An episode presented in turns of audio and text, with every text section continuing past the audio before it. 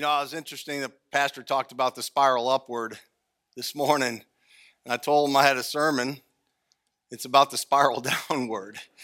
It's why failure is necessary. And uh, literally, I'll talk about the downward spiral because of failure. And I thought, you know, God has a way of putting that stuff together. And um, so we're going to read out of two, uh, two chapters here, but I'm going to just focus on Matthew chapter 26 and verse 33 while everybody turns there. I'll read this and have a word of prayer, and then God give you something tonight that'll help you. Certainly, that's been my prayer all week as I've bathed this thing in prayer. And why failure is necessary. In Matthew 26, verse 33, we read, Peter answered and said unto him, Though all men should be offended because of thee, yet will I never be offended. Man, those are words I'd be careful of. You ever heard the word never say never? Well, there it is. Never be offended. In Luke chapter 22, verse 33, um, the scripture tells us as the Lord is preparing his disciples uh, for his betrayal, his arrest, his betrayal, and his crucifixion, Peter, being the leader, spoke these words and said unto him, Lord, I am ready to go with thee both into prison and into death. Let's pray. Father in heaven, uh, I believe your word. I believe every word that you have written. I know the promise that your word will never return void is true. Lord, I, I pray for tonight that you would take your word and you would use it in a way to minister each and every soul that's present. And may God, you, may you help them to whatever it is that is said tonight from the scriptures. May it help them grow closer to you. And may you get all the glory and honor, I pray, in Jesus' name. Amen. Shortly after, the, after Peter spoke these words, we all know that he would deny the Lord not once, but three times. Peter's failure was of monumental proportions, and yet it's recorded for our learning and for our comfort. Peter failed because, like so many of us, he depended on his own strength and his own power to do the things of God. And, you know, if you remember, just hours before all this transition, this happened, Jesus told his disciples, He said, Ye can do nothing without me. But none of them understood that. And Peter, being the leader, clearly did not understand that. If you want to fail, just do something for God without depending on Him. That's how you fail. And Peter's failure was monumental. The Bible tells us that he denied the Lord and he wept bitterly. Afterward, he denied the Lord. He wept bitterly. I mean, he loved the Lord. There's no question about his sincerity, but he was broken with deep sorrow for what he had done. And Peter had failed, had to fail, and he had to fail in a big way for God to make him realize how weak he really is without God. Our failures are often as a result of us God showing us how much we need Him and how much we need to depend on Him. Now, the beauty about this failure and any failure is that we learn in the scriptures from Romans chapter 5, verse 20, that where sin abounded, grace did much more abound. Where our failures take place, God's grace can be greater than our failures and our sins. I like to refer, as Pastor talked about the upward spiral, and I'm talking a little bit about the downward spiral, failure. It's like the, uh, the whole concept of there must be a root first before there's fruit. Root before fruit. That's about as good as you to man.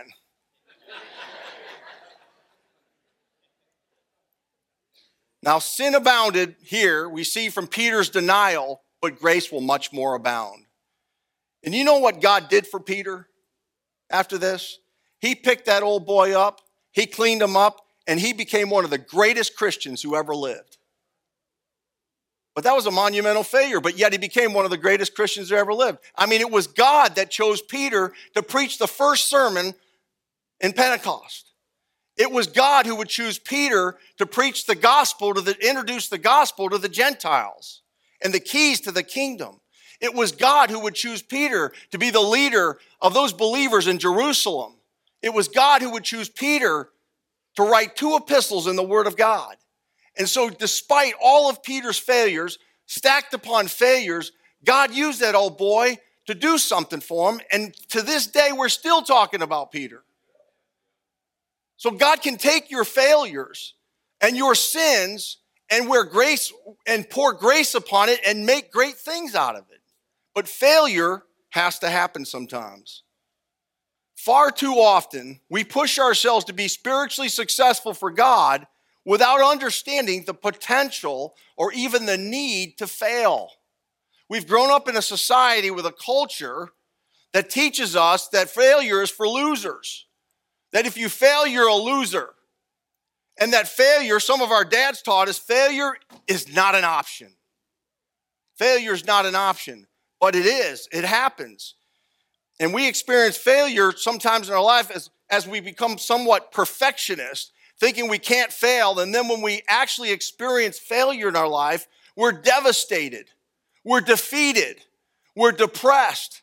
And what happens, we take ourselves out of the game plan of God. We put ourselves on the sideline because of our failure and we stop doing the will of God.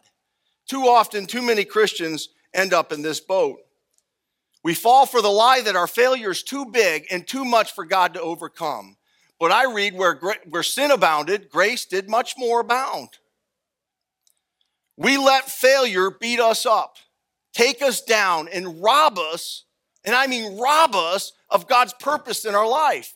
And yet we don't understand failure is one of the greatest tools that God uses to mature us.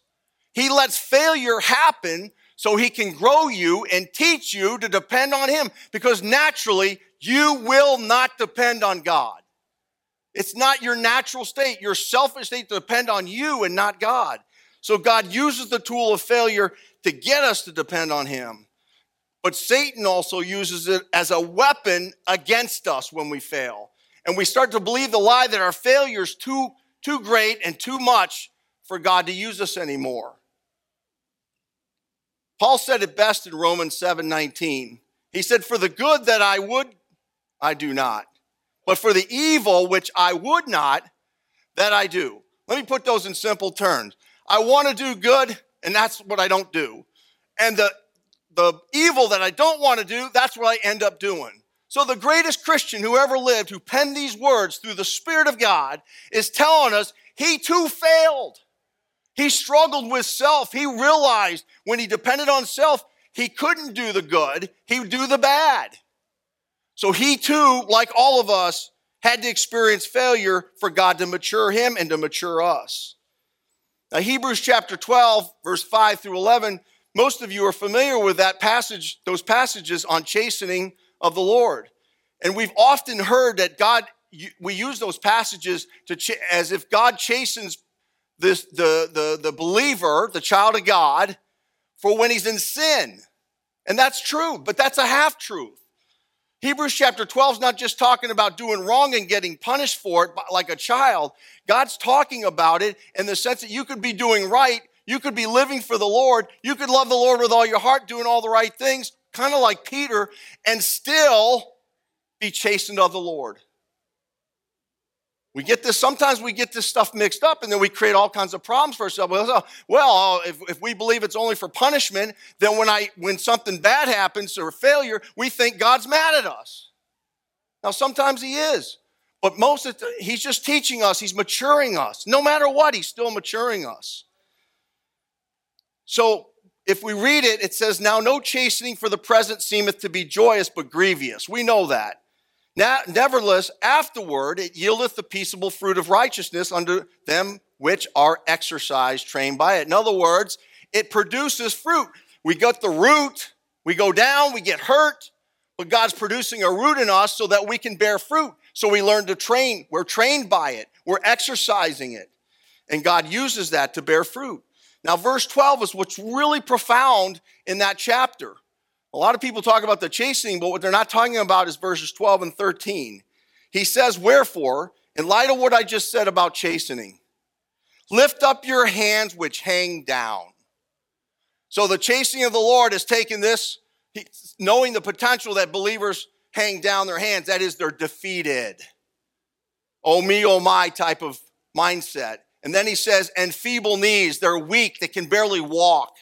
And he says, and make straight paths for your feet, lest that which be lamed be turned out of the way rather than rather it be healed.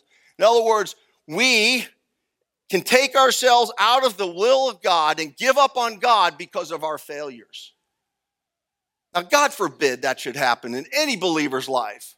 They've misunderstood something here because the Bible says if God be for us, who can be against us? Let me put this in a more personal way. If God be for you, who can be against you? We hear that. Do we really believe it? Well, I feel like my failure preacher is so bad that God would never use me again. Stop it.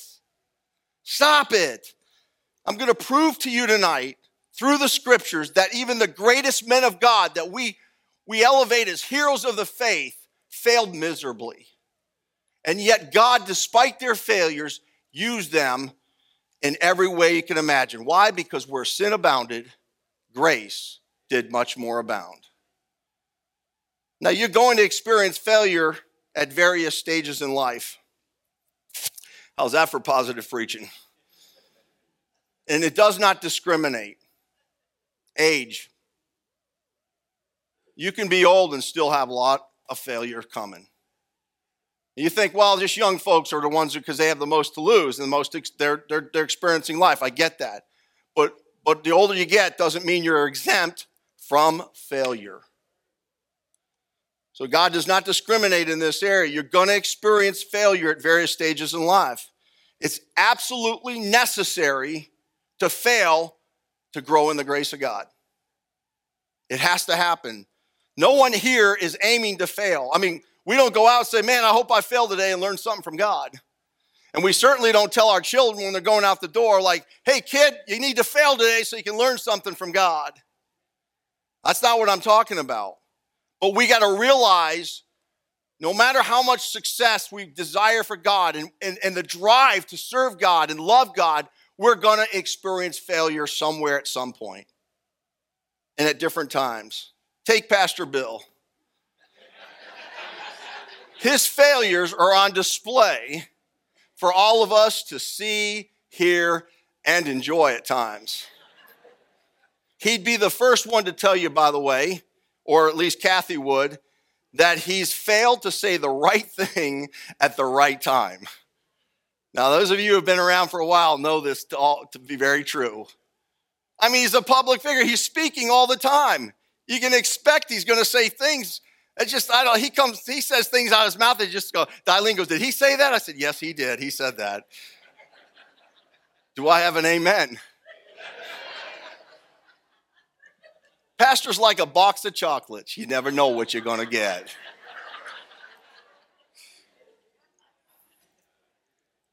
But because of those minute failures and the criticisms that come with it, and the hurt that comes knowing that people talk behind your back as a public speaker and a preacher, and people don't always like what you say and all the things, those are failures that hurt. But did that ever stop our preacher from preaching? and teaching the Word of God for 42 years. He's stuck by it. If there's ever an example, he'll admit, I've failed, I've mailed multiple times in multiple areas, but he's still here preaching the Word of God. Because where sin abounded, grace did much more abound. My boss, previous boss um, that I worked for in the company I did, was um, in front of a group of people. It was a milestone event. It was in the, in the round. There was about 12,000 people in that Coliseum that night. I was in the front row along with a bunch of other corporate bigwigs, execs, whatever. And there's you can see all the screens that, you know, one thing that you learn when you get in front of that size of an audience, that you don't get off script. Now here it's different. Preaching's a little different. But there you you, you got to stick to the script. It'll get real dangerous real fast. You could say something and get you in trouble legally, all kinds of things. So you got to stick to the script. And he knew that. He was in front of these folks, 12,000 of them, and he was firing them up. He, but I could tell he was getting off script. Boy, he's getting off script. I, I could see the, the, you know, what he's saying and what the script is saying. And I'll never forget it. He got to this point, he said, There's two things that keep me up at night. He's talking to business people. He said complacency. You can see he lost his train of thought for a second. He goes, Oh, and my wife's menopause. 12,000 people. Now, his son was in the audience. He's texting his mom, saying, You're not going to believe what dad just said about you. that was a monumental failure for him because what do you think everybody talked about when that was over? That's all he said. Can you believe he said what he said? They didn't hear the rest of it. And that's what failure can do. But failure for some people like that can take them out of the arena for God. Period. Like, I don't ever want to experience that again. I'm just not going to do that. And some of you may not be doing anything for God because you have failed and you don't want to fail again. But God's using that failure to grow you. Our failure sometimes is because we make really bad decisions. Oh, yeah, amen. And our failure sometimes due to immaturity, young and dumb, uh, they say. When I was young and dumb, I made some of the worst decisions in my life but I still can make them today. Sometimes our failure is misunderstanding of a subject matter. Just we get it wrong in the scriptures. We're a little twisted about it and we get it wrong and it hurts us. And sometimes failure is just flat out disobedience and rebellion to God. I'm going to do it my way. But sometimes, you know what God does? He gives us what we want. This is a slippery slope, and boy, oh boy, can it lead to failure. Um, you've heard of the, the, the old saying, be careful what you wish for because you might get it, is truer than you think.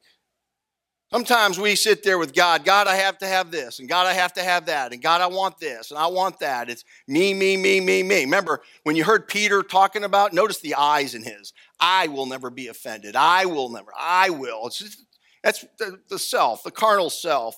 Well, sometimes we get like that with God. We just want this, we want that, gotta have it that could be a slippery slope, and sometimes God just gives us what we want. Why? Because He's about to teach us a lesson. So, how's that working out for you right now? Sometimes the repercussions from our failure to trust God because we want something so bad that it can stick around with us for years. My two daughters desperately wanted a dog when they were young, when I was here actually. And um, I, I just refused. I had a full size Doberman one time. I've been there, done that, don't want to do it again. And, you know, I just told them, no, I'm not doing it. So I bought birds, I bought fish. I mean, I mean, th- that's a story in and of itself. And I said, the only way I'm going to fix this, I'm just going to take him down to the pet store every week and I'm going to make him happy for about 12 minutes, 15 minutes, and we're going to go back home. We did this for about three weeks. Well, the third week, we, we, we fell in love with this one dog that was sitting there. No one would take this dog. This dog was a little uh, miniature pinscher. So I had a full size Doberman. Now I, am looking at this little one and I'm thinking to myself, well, little has got to be easier. E, I mean, come on, little. I mean, uh, how bad can it be? Brother, you have no idea. Little does not mean easy in dogs. Anybody has a little dog, they can be vicious, they can be Napoleonic, and they're, they think they own the world. Well, anyways, my kids desperately begged me, and I finally said, "Well, I asked for what's the price on the dog." He said a thousand bucks. I was like, "Well, I'm not paying a thousand bucks." He goes, "Oh, let me go talk to my manager." He comes back and the dog's. He goes, "I'll give it to you for 300." Now, right there should have been a red flag. Right there, a 70% discount. But man, my kids wanted that dog, and I started to want. I really did want it, and I was holding back. I said, "Man, now now I'm in love with this little dog. This little nutcase, as it turns out to be." So I so I, uh, I buy the dog. They should have paid me, by the way, for that dog, but I paid them. We took that dog home, and that dog barked incessantly. And I mean, he bit everybody that came through the door. He was a vicious dog. 15 years of that. That, did, that never ended. I put a bark collar on that dog to stop it from barking, and it shocked him every time, right? I thought for sure that would shut this thing up. He'd be like this, and and one day I was like, he's not shutting up. I go over there, that bark, bark collar burned two holes in his neck and never stopped. Now I know PETA would have me arrested for that, but he's dead and gone, so there's no, not going to happen. But I'm telling you what, the reality is that dog was 15 years of barking, biting, uh, uh, pooing everywhere, you name it. He, he was one of those dogs. Now, remember, got to have it. Bad decision. Remember, keep that in mind. That failure was living with me. So the day came, I had to put the dog to sleep. It was a sad day in the WEF home. if you believe that. Well, for my daughter, it was because she made a chain for the dog, special chain. So I put it on the dog. I had a little coffin. I put the dog to sleep. I'm the guy that's out in the backyard digging the four foot hole. I'm putting the dog in. You know, the kid said, you know, my daughter said, hey, make sure, Dad, I have the chain, you know, that I made for, for little MJ. I said, no problem. Well, the next day goes by, that dog's buried and gone. And she calls me and says, Dad, where's the chain? Oh, I left it on the dog. I left that chain on that dog. You know what I had to do? I had to dig that dog up. This is no joke. I'm telling this is the God's honest truth. I dug that chain, and you know what happens after a day? Rigor mortis sets in. That dog was a stiff and large, and I'm trying to take that chain off his neck. 30 minutes to get that chain off, and I'm not joking when I tell you he had a smile on his face the whole time. God was teaching me about failure. Brother, when you make a bad decision, it might live with you for a long time. But hey, where sin abounded, grace did much more abound. I hope my kid does not listen to this story, man. Whew. This book is littered with the failures of men and the grace of God. You know what I love about this book? It's honest. It's honest as the day is bright. God gave us the record of men he loved and men who loved him who failed miserably. That's the honesty of this book. God doesn't hold back, even those that were great men of God like Abraham, Moses, David, and the list goes on. So when we talk about failures of tsunami proportions, what better place to start than Adam and Eve? I mean, this is it. They had it all, but for whatever reason, they wanted more. I never understood that. They had everything. Some, but they wanted something more, something more than what God allowed. Isn't that what sin is? God creates those boundaries. He gives you what you need. He's taking care of you. He gives you the boundaries, but we want to go outside those boundaries of what God gives. That's really what sin is. It's going outside what God gives you because you want something better. Well, they they were baited by Satan into thinking there was something better. They took it and they plunged the entire world. To this day, we struggle because of their one decision. And they plunged into their failure, their sin, destroyed mankind. But yet I read, what did God do? Now I know what I would do, and I know what you do. I would have wiped those ingrates right off the face of the earth and I'd have started right over. Why didn't God start all over, man? It always, it doesn't baffle me anymore. I know why. But I, but I tell you, I'd, I'd have started over, but he didn't. You know what he did? He looked at that mess. He said, I'm going to go down there and clean it up for him. He didn't have to, but he chose to. I mean, they're trying to cover themselves with their, they were, they were the first religion born covering themselves with fig leaves. They had a bloodless sacrifice. God said, What a mess. You just keep digging yourselves deeper into a hole. They, they accused God. They, they, he, uh, Adam accused his wife of, of taking the bait. And it's just all this mess going on. God says, He overlooked all that. And he said, I got a sacrifice for you, and it's a blood sacrifice. And now I'll make coats of skin and I will cover you. And God cleaned it up and fixed it up the greatest failure we could ever read in Scripture, and God cleaned it up. Don't ever think God can't clean your failures up. Where sin abounded, grace did much more abound. That is the greatest example we can think of, of by grace are you saved through faith, and that not of yourselves. It's a gift of God, not of works, lest any man should boast. Right there in the garden, that was amplified. Next in line for failure is Abraham. Now, Abram's the name when we read this in Genesis chapter 12. Now, I don't want to do, be too hard on this fellow, given the most likely we're guilty of the same thing often.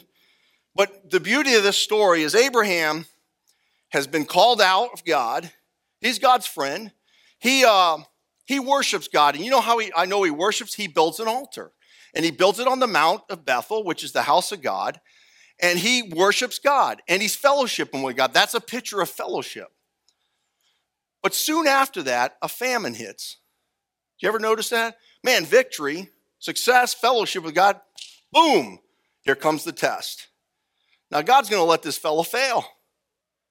He didn't have to, and I'll show you later he doesn't. He intervenes. But so Abram, Abraham, uh, finds out there's a famine. He's got a household, you know. He's got a, I got to take care of my house. He's thinking, you know, I got to take care of me. I got to take care of my house. What's he do? He starts heading south. What he does is he heads down. It's interesting. Every time you read about sin and failure, it's down. Every single time. It's a downward movement. But God allows it. And he's going down into Egypt, the wrong place. Why didn't he just sit back and say, God, you've taken care of me up to here. There's a famine. Can you take care of me and show me where I got to go? But he didn't. He heads south. And you know why I know he's in trouble? Because when he gets down there, he goes, Whoa, whoa, whoa, whoa, whoa. He said, They're going to kill me if they find out you're my wife. So now he starts scheming, right? That's what sin does. His failure starts to lead up, man, listen, got to put the household together. Everybody's got to lie for me. This is my sister, not my wife, because I don't want to die in this thing. He's protecting his own hide. He gets down there and life seems to be going okay. And then little Pharaoh starts to eyeing his wife. Now, God's not going to have anything to do with that. He's not going to touch her because God does not want that seed corrupted. So he protects and he intervenes. God intervenes because of his failure, Abram's failure. God intervenes and says, Pharaoh, you touch her. Well, he doesn't say it, but we know what he does he plagues the whole house. Basically, I'm going to kill you if you touch her. And then Pharaoh goes to Abraham, hey, whoa, wait, wait a minute. Now you lied to me. Take your stuff, get yourself packing, and go. So it takes God to intervene to get Pharaoh out of Egypt. Egypt's the type of the world, always has, always will be. It's a place where no child of God belongs. And so that's where he was. That's not where he was fellowship. Not one time do we read he built an altar, fellowship with God. No fellowship with God. Now God says, okay, I'm pulling you out. And then this is the beauty about it. In Genesis 13, verse 1, it says, And Abram went up out of Egypt, him and his household. And you know what happens following that verse? He's back at the altar, fellowshipping and worshiping with God. He failed God. He ends up lying, cheating, all that stuff. And then God pulls him out of that mess. Where sin abounded, grace did much more abound. Even men like Abraham failed. And that wasn't the first and only time, but that's the only time we'll talk about it tonight. Have you ever noticed sin is always that downward movement? It's never up.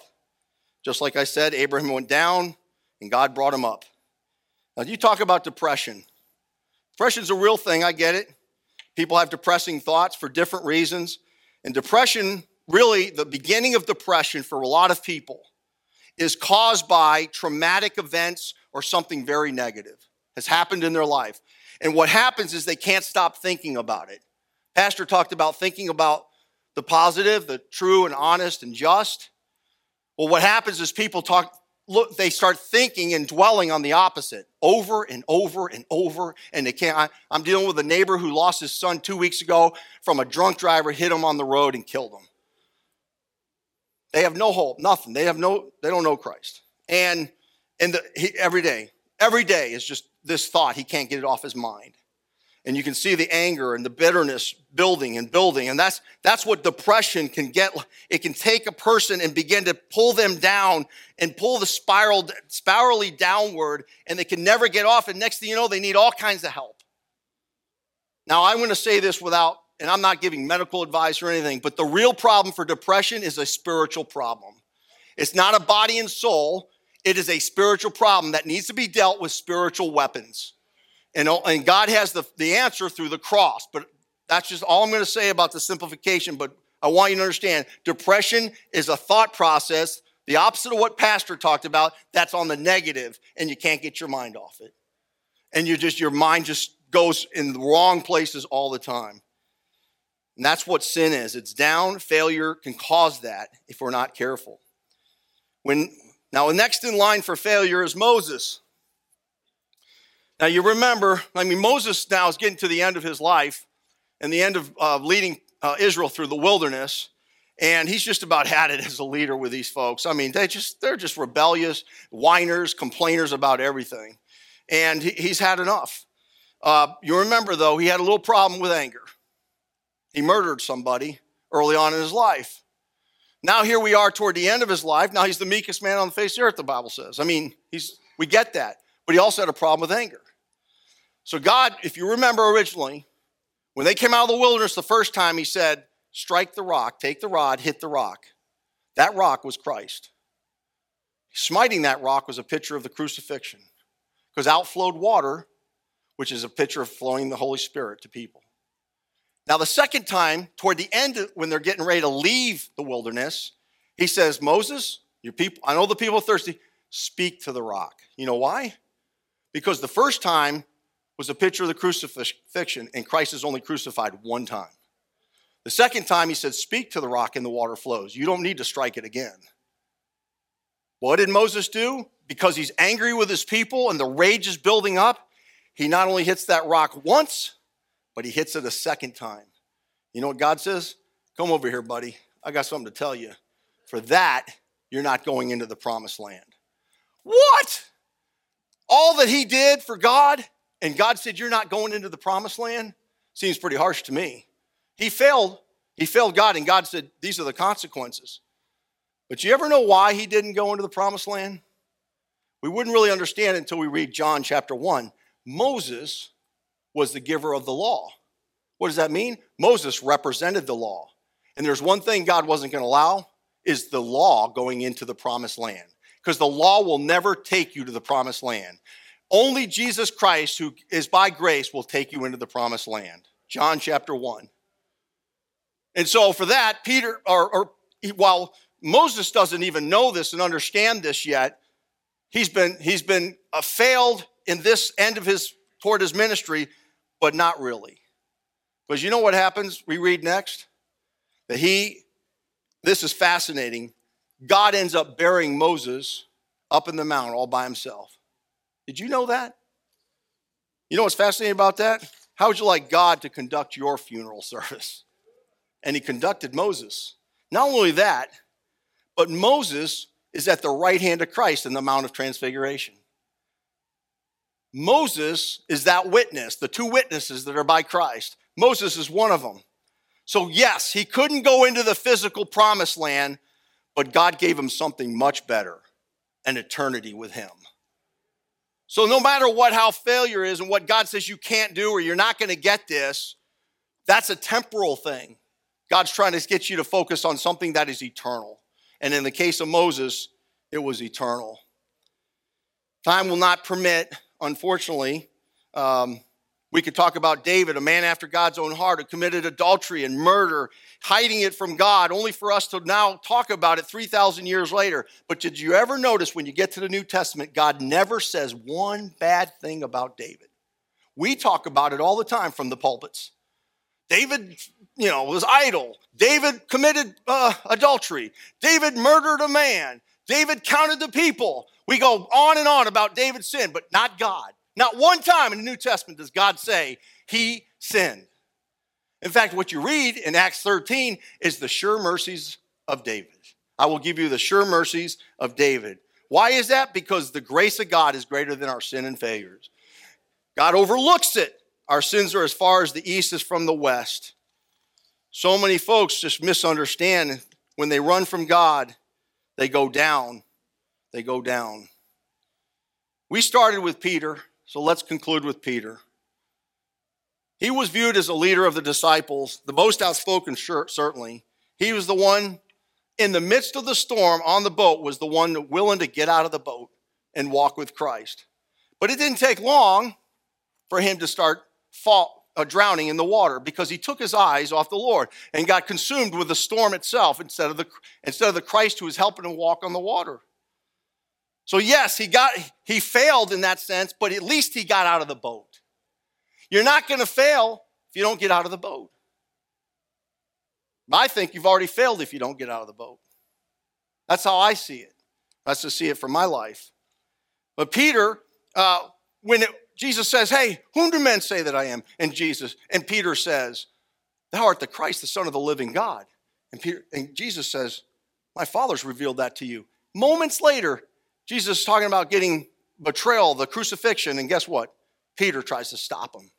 And Jesus says, Get behind thee, Satan. Failure again. And we, we, we started off with the failure I'm going to die for you, Lord. And there he is in front of an old maid and strangers. I don't know him. I don't know him. I don't know him. How can that be? That failure was so monumental, so deep, but Peter went, went out, wept, knowing he loved the Lord, but he had failed him miserably. But God wasn't finished, because in John chapter 21, here we'll conclude on this. Peter's gone, the Bible says he's gone a fishing. He went right back to where he started. There he is on that boat, and he sees the Lord on the, on the shore. He's the first one out of the boat again. He swims as fast as he can to the shore to see the one he loved and the one who loved him. And there they are by the fire, fellowshipping with the food. And what does Jesus say? Peter, do you love me? And he, what is Peter's response? Lord, thou knowest that I love thee. And then he says, Peter, feed my sheep. Peter, do you love me? Well, you know I love you, Lord. Then feed my lambs. And a third time. Why? Because Peter denied him three times. This is a gentle rebuke by our Savior. I want you to remember your failure, Peter, because I know you love me. But now you love me. Do something for me. Feed my sheep. God overlooked all that. He didn't beat him up. He didn't say, I can't use you anymore. You're no good. He said, Peter, feed my sheep. Do something for me. Because where sin abounded, grace did much more abound. Let's close our eyes and our, bow our heads in prayer. I have the folks come up for the music. How about you, Christian? Are you letting your failures pile up, pile up to the place that you aren't willing to do something for God anymore? Don't believe the lie. Let God help you get back on the path that He purposed for your life. God's putting your failures behind you. Now, how, he, how about you? Because where sin abounded, grace did much more abound. Well, maybe you're here tonight and your sin and failures are such a weight, so great that you have no idea how to deal with it. Well, Jesus said, Come unto me, all ye that labor and are heavy burdened, and I will give you rest. The Lord has promised rest for those that are willing to cast their sin upon Him, the one who died for their sins, was buried, and rose again. If you're willing to repent of your sin and place your faith in Jesus Christ, believing his death, burial, and resurrection, he will give you rest from your failures. May God help us tonight. Father, we thank you, Lord, for these wonderful truths that while we fail, we know that God, you're, you're willing and able to help us get, pick us back up and to get on and to do the work that you have purpose for us, whether it be uh, great or small, it's still important to you. May God, you help each and every one to walk away here having helped, been helped with the word of God, and that you'll be glorified in all this. In Jesus' name, amen. If you would like to know more about the Lord Jesus Christ, you may contact us at the church website, gospelbaptistchurch.com, or you can go to Facebook and type in Gospel Baptist Church, Bonita Springs, Florida. Also, you could call the church office at 239 947 1285. Thank you, and God bless.